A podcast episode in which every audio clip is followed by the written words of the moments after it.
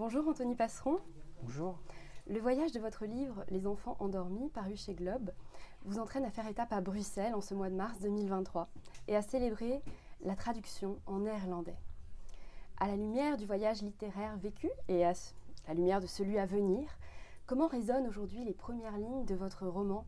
Je vous cite Un jour, j'ai demandé à mon père quelle était la ville la plus lointaine qu'il avait vue dans sa vie.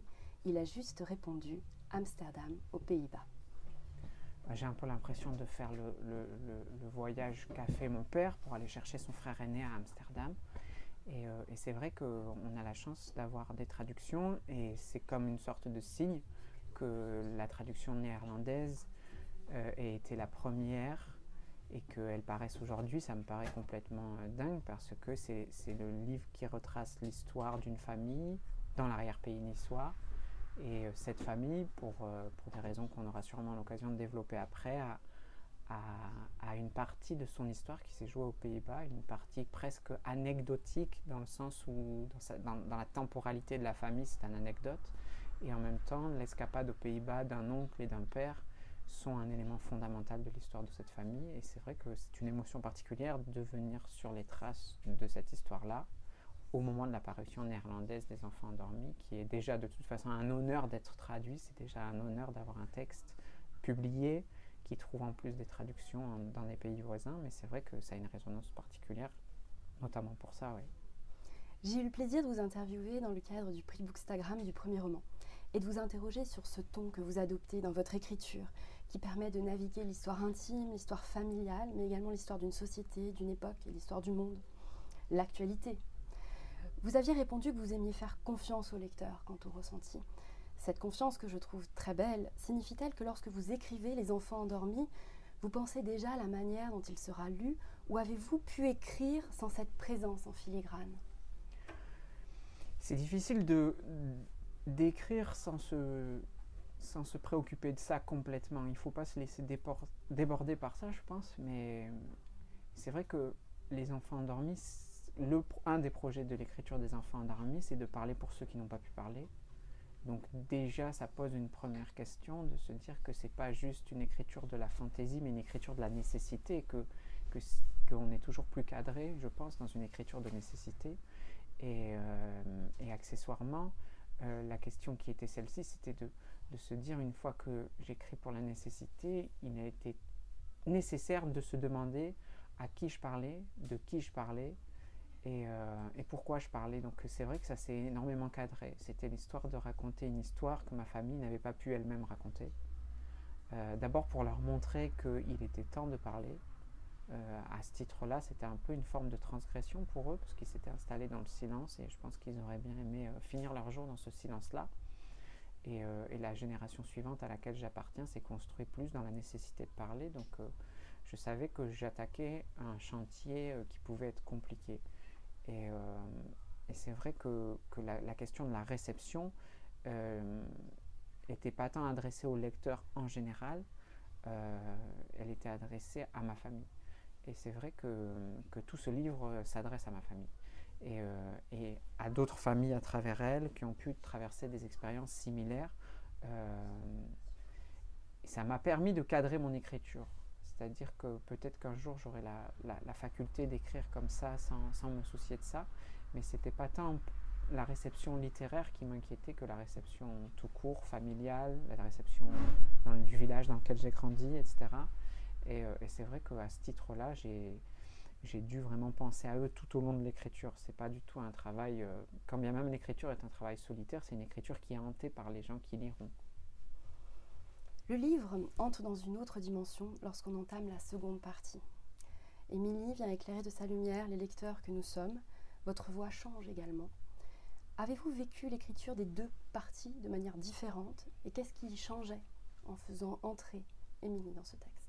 C'est vrai que l'histoire des enfants endormis, c'est d'abord l'histoire de mon oncle, puis dans un second temps, un dernier tiers du roman où on découvre l'histoire de sa fille qui a été elle aussi touchée par le VIH-Sida et je me suis demandé si euh, je ne devais pas arrêter le livre à l'histoire de mon oncle. Et encore une fois, c'est la nécessité qui s'est rappelée à moi. Euh, c'est un livre qui veut mettre en évidence des choses qui me semblent avoir été invisibilisées, en l'occurrence le VIH-Sida en dehors des métropoles. Euh, et à cet endroit-là, il y avait une double invisibilité puisque dans le corpus collectif du VIH-Sida, l'enfant malade du VIH-Sida n'existe pas, ou quasiment pas. Euh, c'est très très marginal, c'est traité de manière vraiment très euh, vraiment anecdotique et toujours de manière très lointaine. Et je me suis dit que si le projet du livre c'était de lutter contre le silence, de rendre une sorte de justice aux personnes qui n'ont pas accès aux représentations, il fallait aller jusque-là parce que sinon j'aurais eu l'impression d'un travail inachevé. Et c'est vrai que dans cette euh, dernière dimension du livre, le narrateur que je suis euh, devient un personnage. C'est-à-dire qu'à l'endroit de mon oncle, qui est mort peu de temps après ma naissance, j'avais 4 ans, finalement j'ai très peu de souvenirs de lui et c'est plus une histoire dont j'ai hérité davantage qu'une histoire à laquelle j'ai participé. Et euh, cette cousine qui avait exactement mon âge, euh, forcément j'ai des souvenirs en commun avec elle. Et c'est vrai que mon écriture, on me le dit souvent, change. Je pense qu'elle change d'abord parce que je suis le narrateur devient un personnage. alors qu'il est, pardon, alors qu'il est d'abord assez extérieur, même s'il s'agit de sa famille, il a un regard extérieur puisqu'il parle d'événements auxquels il n'a pas directement assisté et que euh, les événements que je raconte m'ont été racontés. Donc je suis tributaire des souvenirs, des affects des gens qui me racontent l'histoire familiale. Et à partir du moment où il est question de l'histoire de ma cousine, euh, je n'ai quasiment plus à demander euh, à ma famille de témoigner pour construire un, un roman. C'est-à-dire que pour le coup, là vraiment, c'est la partie où je prends 100% possession du roman et je ne suis pas en train d'essayer de me débattre avec, euh, avec les injonctions familiales. Je raconte ce que j'ai vécu à, l'endroit de, ma relation avec ma cousine. Donc c'est, je pense, ce qui fait que, que le dernier tiers du roman, il, il, est dans la continuité du roman, mais tout le monde note clairement une bascule. Et c'est pas un hasard aussi si euh, j'ai, coupé mon roman en deux parties, comme pour marquer la césure. Et, euh, et, et, et c'est un moment où j'ai eu besoin de dire là on coupe, il faut marquer quelque chose et on, c'est clairement notifié sur la page, deuxième partie. Mhm. Et euh, comme si ça m'avait aidé à construire la narration du roman. Et euh, je pense que c'est pour ça qu'on ressent ça. Et si vous, si vous l'avez ressenti ou si les lecteurs le ressentent, j'en suis, suis, suis satisfait parce qu'en tout cas, c'est quelque chose euh, qui a traversé l'écriture, donc tant mieux. Pour vous, quel est le danger de ne pas exister dans la littérature? Il me semble que ça c'est beaucoup plus large que la question du VIH-Sida, euh, que la littérature est d'abord quelque chose qui a appartenu aux dominants, euh, aux dominants dans tous les domaines, les dominants économiques, sociaux, culturels, etc. Et que comme dans tous les arts, euh, ceux qui ont la maîtrise de la production ont aussi la maîtrise des représentations. Et on l'a bien vu avec le VIH-Sida, que pour les représentations collectives, le VIH-Sida, c'est le VIH-Sida qui a été raconté dans les livres. Euh, pour euh, les représentations collectives, euh, l'histoire du VIH-Sida, c'est l'histoire d'un homosexuel, le plus souvent parisien, des milieux littéraires, photographiques. Je pense à Hervé Guibert avec son œuvre qui a vraiment préempté le, le thème.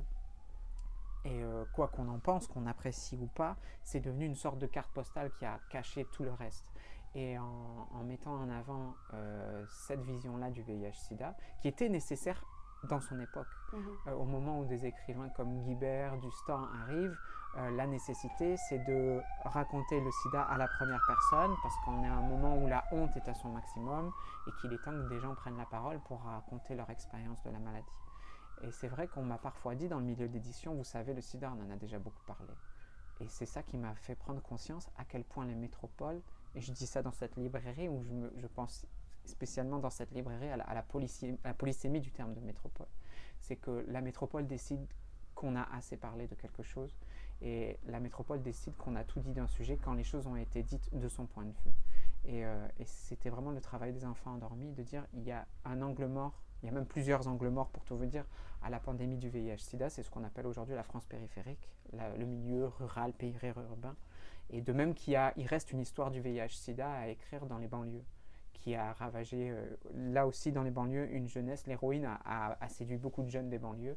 Elle a charrié le virus avec elle et ça n'a pas été raconté ni au cinéma, très peu dans la littérature, etc. Et, euh, et c'est pour ça que c'est un écrit, on parlait de nécessité tout à l'heure. Euh, quand on est primo-romancier, on écrit un manuscrit, on n'est pas romancier du tout, du coup, puisqu'on n'est même pas primo on ne sait jamais si notre travail d'écriture va aboutir et si on, va être lu un jour ou l'autre. Et, une des choses qui me motivait à écrire, c'est de dire si tu écris, ne viens pas ajouter à ce qui est déjà fait, ne viens pas renforcer ceux qui ont déjà le pouvoir, ils n'ont pas besoin de moi. Euh, donne, la parole à ceux qui ne l'ont pas.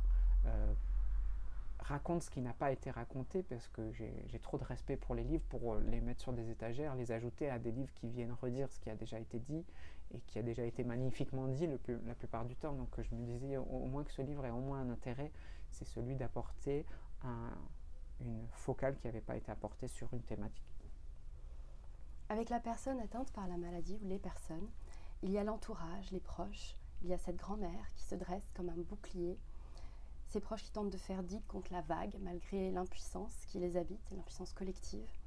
Par leur présence, par leurs souvenirs, je pense notamment au cadre photo dont vous parlez, euh, chez votre mère, dans la photographie d'une petite fille. Qu'avez-vous voulu, offrir à cet entourage dans votre livre? C'est vrai que très vite, euh, comme le personnage de mon oncle, par, euh, on a parlé d'Amsterdam, une mhm. partie de sa vie s'est jouée en dehors du village. Euh, une partie de sa vie, sa toxicomanie en l'occurrence, s'est jouée en dehors de la famille. Et quand bien même la famille en a pris conscience, elle n'a pas souhaité en parler. Donc finalement, c'est l'histoire d'un personnage éminemment lacunaire. Et très vite, il s'est imposé que ça ne serait pas un livre sur le sida, mais davantage un livre sur comment le sida vient percuter des vies, qu'est-ce qui va réorganiser à l'intérieur d'une famille. Euh, et c'est pour ça, par exemple, qu'il y a cette dualité entre ces deux frères, cette jalousie qui va être cristallisée par la toxicomanie puis le VIH-Sida. Et c'est pour ça que, évidemment, que c'est un thème fort. C'est un livre sur le VIH-Sida, mais c'est surtout un livre sur comment le VIH-Sida va venir percuter des vies dans une communauté géographique, culturelle, sociale, etc. Et, c'est vrai que ce qui m'intéressait, c'était d'écrire davantage un livre sur ce qu'on appelle aujourd'hui les proches ou les aidants, mhm. qui me semble toujours un terme insuffisant, en attendant d'en trouver un mieux. mais euh, très vite, c'était vraiment qu'est-ce que le sida a fait dans cette famille-là? Qu'est-ce qu'il a obligé à faire? En quoi il a percuté la trajectoire d'une immigrée italienne qui était ma grand-mère? En quoi il a laissé sur le bas-côté euh, un frère cadet qui avait essayé de briller dans les yeux de ses parents et qui a, tout fait euh, et qui n'a jamais vraiment reçu le regard qu'il espérait, etc. Et, euh, et c'est vrai que c'est aussi, c'est pour ça que je, les, lacunes narratives, si j'ose dire, de mon matériau d'origine ont en fait, euh, j'essaie de le dire humblement, mais ce qui me semble être la force du roman, c'est-à-dire que je me suis appuyé sur ces lacunes-là. Et donc, évidemment, euh, le matériau, les super 8, les photographies, etc., deviennent fondamentales dans une famille où on ne parle pas. Et il faut savoir les déconstruire, puisque finalement, ces photographies, ces super 8 familiaux sont une mise en scène de ce que voulait être cette famille, puisqu'évidemment, il n'est jamais question du VIH-Sida sur ces photos-là, etc. Donc il a fallu, toujours dans cette même, dans cette même recherche, d'aller travailler sur, de mettre la focale sur les angles morts, d'interroger ce qu'on ne dit pas, justement. Et, euh, et, le travail du livre, c'est je pars de ce que vous me dites pour vous faire dire ce que vous ne disiez pas, parce que parler, c'est toujours ne pas dire quelque chose d'autre. Et moi, le premier, je suis assez bavard, ici en l'occurrence, et euh, dire quelque chose, c'est ne pas dire tout un tas d'autres choses. Et donc, euh, donc j'ai essayé vraiment de, dire ce qu'eux ne disaient pas. Dans Les enfants endormis, vous écrivez Quant à ma grand-mère, même si elle n'en parlait pas directement, elle m'a souvent recommandé d'utiliser des préservatifs au début de mon adolescence, allant jusqu'à me proposer de se rendre à la pharmacie du village à ma place pour m'en procurer. C'est un passage que j'aimerais mettre en parallèle avec un extrait de La vie extérieure d'Annie Ernaux, où elle écrit dans son entrée du 1er, décembre 1993 Journée du sida, 14 millions de séropositifs dans le monde. À Paris, les malades du sida se font presque tous incinérer, comme les pestiférés de jadis. Les préservatifs sont à un franc pièce dans toutes les pharmacies. Prix incitatif, le lieu ne l'est pas. Toujours la blouse blanche de l'autre côté du comptoir, s'enquérant Que désirez-vous? Répondre Deux préservatifs c'est confesser dans une officine devant tout le monde qu'on va faire l'amour. Seul le distributeur libère. Vous qui avez beaucoup tourné avec les enfants endormis, quelles paroles libère-t-il dans ce contexte?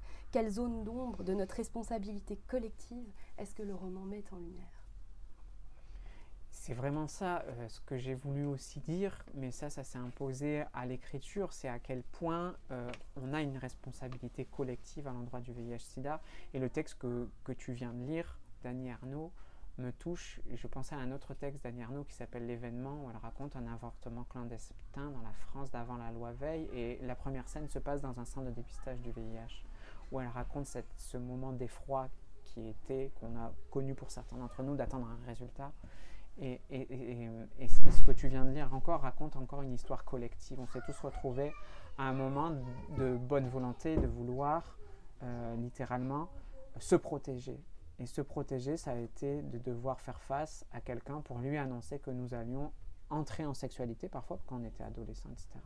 Et l'exemple de ma grand-mère est très fort parce que ce que raconte Annie Arnaud, c'est que on n'a pas toujours envie d'informer qui que ce soit de notre vie sexuelle, euh, du moment dans lequel elle se déroule.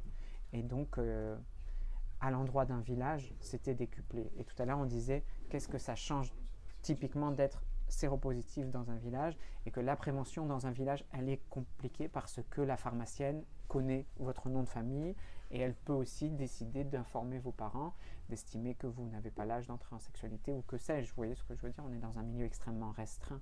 Et aujourd'hui que je tourne avec les enfants endormis, euh, je me rends compte qu'au village, il n'y a toujours pas de distributeur de préservatifs. Mhm.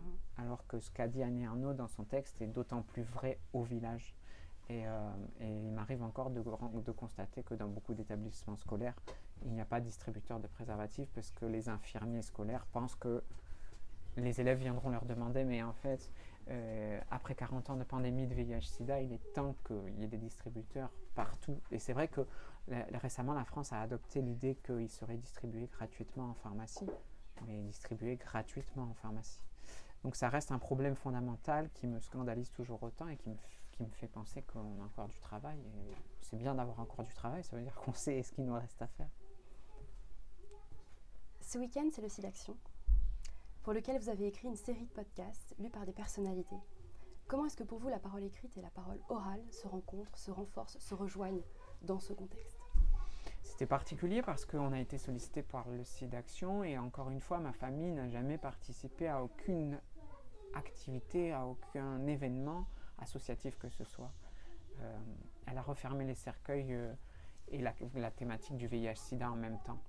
Euh, comme si ça ne la concernait plus, peut-être parce qu'ils étaient épuisés par ces années de lutte et que de toute façon leur éloignement géographique faisait qu'on n'avait pas l'occasion de s'impliquer davantage. Et j'ai l'impression de réparer ça a posteriori en écrivant pour les sites d'action. Et c'est vrai que hum, ces personnalités qui lisent, en l'occurrence euh, Isabelle Adjani, Catherine Ringer, Marina Foyce et Edith de Preto, euh, qui, prêtent leur voix au texte qu'on m'a proposé d'écrire, ça fait comme une sorte de communauté a posteriori. Et le lien entre l'écrit et l'oral, c'est très particulier. En plus, je suis à Passaporta ce week-end pour essentiellement des lectures. Et, euh, c'est quelque chose qui... Ce que j'aime dans la lecture, c'est qu'elle ne laisse transparaître euh, aucune ligne, aucun écueil, aucune faiblesse. Enfin, elle laisse justement apparaître toutes les faiblesses d'un texte. Et que déjà, quand j'écris, euh, c'est seulement à la lecture à voix haute que je me rends compte si je suis satisfait ou pas de mon écrit et que tant que je n'ai pas lu tout le manuscrit à voix haute, je ne peux pas savoir si ce que je voulais dire est vraiment perceptible avec autant d'efficacité. Donc c'est une grande émotion d'entendre ce podcast et, c'est une grande joie de participer parce que c'est vrai que l'éloignement géographique du monde de mon enfance a fait que je n'ai pas pu participer. Et, euh, c'est une manière vraiment très, très heureuse de le faire et c'est un grand honneur que m'a fait le d'action et j'espère être à la hauteur de cet honneur mais c'est vraiment une très grande joie. Donc le village est un point névralgique. Il inculque beaucoup de choses, beaucoup de notions, des notions de distance, de temps. Je m'interroge, où avez-vous écrit votre roman et quelle est la géographie de votre écriture? J'ai écrit mon roman à Nice essentiellement, parfois dans la salle des profs, entre deux heures de cours. Euh, mais par contre, j'ai été hantée par le village. Et c'est vrai que je dis souvent que ce livre est né au village et qu'il était important qu'il y retourne, que les gens du village le lisent, s'y retrouvent ou ne s'y retrouvent pas. Euh, et, c'est vrai que là, par exemple, au moment où je me dis qu'il est temps de continuer à écrire, souvent quand, quand je me dis vivement que j'ai du temps pour écrire, je me dis que, que ça va prendre du temps parce qu'il va falloir que métaphoriquement je retourne au village parce que c'est de là-bas que je veux écrire quand bien même j'écris depuis Nice, etc. Il faut que je me remette dans une ambiance particulière. Et à chaque fois que je, que je m'éloigne, et que, que, je suis ici par exemple à Bruxelles, etc., c'est au village que je pense. Et euh, pas tant pour, euh, pour parler du chemin parcouru, etc., mais c'est me dire si on me donne la parole ici, c'est pour eux que je parle tout le temps. Et hier soir, on a fait la soirée de la disparition et le thème que j'ai choisi, c'est le village parce que je, on pour, je me suis dit, tu, tu as on m'a dit, tu as le choix, tu parles de ce que tu veux. Et je me suis dit que j'aurais pas la parole toute ma vie. Et les gens, les gens du village, et même nous dans notre quotidien, on est ceux qui regardons le spectacle, la télévision, Mhm. la radio, on est ceux qui ne parlent pas. Euh, je passe mon temps à écouter la radio en disant mais c'est pas lui qu'il fallait inviter ou c'est pas ça qu'il fallait dire, etc. Et je sais que les enfants endormis me donnent cette petite fenêtre de parole là. D'ailleurs, tu vois, je parle, je parle, je parle, j'en profite à fond. et je Tant me dis, euh, je me dis voilà, si j'aurais peut-être l'occasion de parler une fois dans ma vie, il faut que tu parles pour eux parce que Mhm. tu les connais, tu as grandi avec eux et euh, c'est de eux dont on parle pas suffisamment. C'est pas les seuls, mais c'est ceux dont tu connais, c'est c'est ceux dont tu as l'expérience pour parler, donc parle d'eux. Dans le cadre donc, du festival Passaporta, comme vous l'avez mentionné hier soir, vous avez participé à un inventaire de nos disparitions. Vous avez adressé donc une lettre à votre village. Ce village qui s'éteint, qui s'endort, dont on grandit en partant, mais en espérant sa survie, notamment par un symbole que vous pointez du doigt, son bureau de poste. Le lien par les lettres. Est-ce un lien vital, quelle que soit notre géographie et notre époque? Oui, c'est un peu un lieu de résistance et c'est vrai que parfois dans nos vies, euh, on, parle beaucoup mais on s'engage peu parce que l'écrit engage davantage et qu'on peut s'envoyer tout un tas de messages instantanés, etc. Mais ils n'auront jamais la portée de l'écrit. Donc j'essaie dans mon quotidien, je me suis, je euh, imposé comme règle, mais avec plaisir, mais de toujours euh, remercier les libraires que je rencontre, toujours a posteriori par une carte postale, pas par un texto. Enfin, ça m'arrive de leur dire merci pour m'avoir accueilli les enfants endormis, à bientôt, etc. Mais je sais que la réception de l'écrit est très différente et que, ça montre un- une implication différente dans le temps. Ça veut dire que j'ai pris le temps après, etc. Et, c'est tellement une chance d'être défendu par les libraires, les festivals, etc., que c'est ma manière humble, mais de leur dire, euh, de les remercier et d'essayer de matérialiser un peu plus euh, la gratitude que j'ai envers eux. Et je trouve que j'exprime beaucoup de gratitude sur les réseaux sociaux en disant merci, merci, Beaucoup. merci. Et j'essaie de pas le. Mais parce que je viens d'un village, et dans un village, il n'y a pas d'oubli. Et, et je sais par exemple que quand j'ai grandi, ma mère me disait Est-ce que tu as pensé à dire merci à monsieur un tel? Parce que c'est pas pareil que dans une ville. Si on oublie de dire merci, on s'en rappelle tout le temps. On dit le fils de machin, il m'a pas remercié pour ça. Et donc, c'est un peu une de mes névroses, le merci, de- d'oublier de dire merci. J'ai même des gens qui me disent Tu, tu m'as assez remercié, c'est bon. Mais voilà, donc euh, c'est vrai que c'est notamment par l'écrit que je fais ça et que, et que j'ai trouvé ma voie pour, euh, pour matérialiser une intensité que, que la parole euh, numérique ne permettra, à mon sens, jamais. Lien de lettres, donc, une parole écrite, une parole chantée, vous qui êtes chanteur et auteur. Quel livre nous invitez-vous aujourd'hui à lire et quelle chanson à écouter? Oh là là, j'avais pas du tout préparé là. Euh, quel livre? Bah là, non, je sais pas. Euh, si, si, bah on est, euh, je, je pensais à un livre, mais j'aurais pu en penser par à un millier d'autres. Mais là, tout de suite, c'est La douleur de Marguerite Duras, qui est justement presque de l'anti-littérature, parce qu'elle retrouve des carnets qu'elle a écrits pendant l'occupation. Et au moment d'en faire justement un livre, c'est-à-dire de le réécrire, elle Mhm. se rend compte que ce qu'il y a dans ces carnets est tellement fort, puissant, que la littérature lui fait honte. C'est-à-dire qu'elle ne peut pas en faire de la littérature, il faut les publier telles quelles. Et ça a été une de mes grandes euh, expériences euh, émotionnelles en littérature, comme j'en ai eu plein d'autres, mais c'est celle qui me vient maintenant. Et une chanson, euh, je pense à tout un tas de chansons, mais là, dernièrement, je pense que c'est une très très bonne question. Je pense à, à une chanson incroyable. Je, je ne, je ne fais que ça, écouter des chansons tout le temps. Je vais dire, je sais pas. Là, dernièrement, on m'a demandé, et vu que je suis pas mal dans les trains, je pense à Aucun Express d'Alain Bachung. C'est une chanson très métaphorique sur le trajet, sur le corps, etc., que je trouve très jolie et que j'ai écouté dernièrement. Voilà, je, je vous livre les informations telles qu'elles arrivent. Merci beaucoup Anthony. Merci, merci infiniment, à bientôt.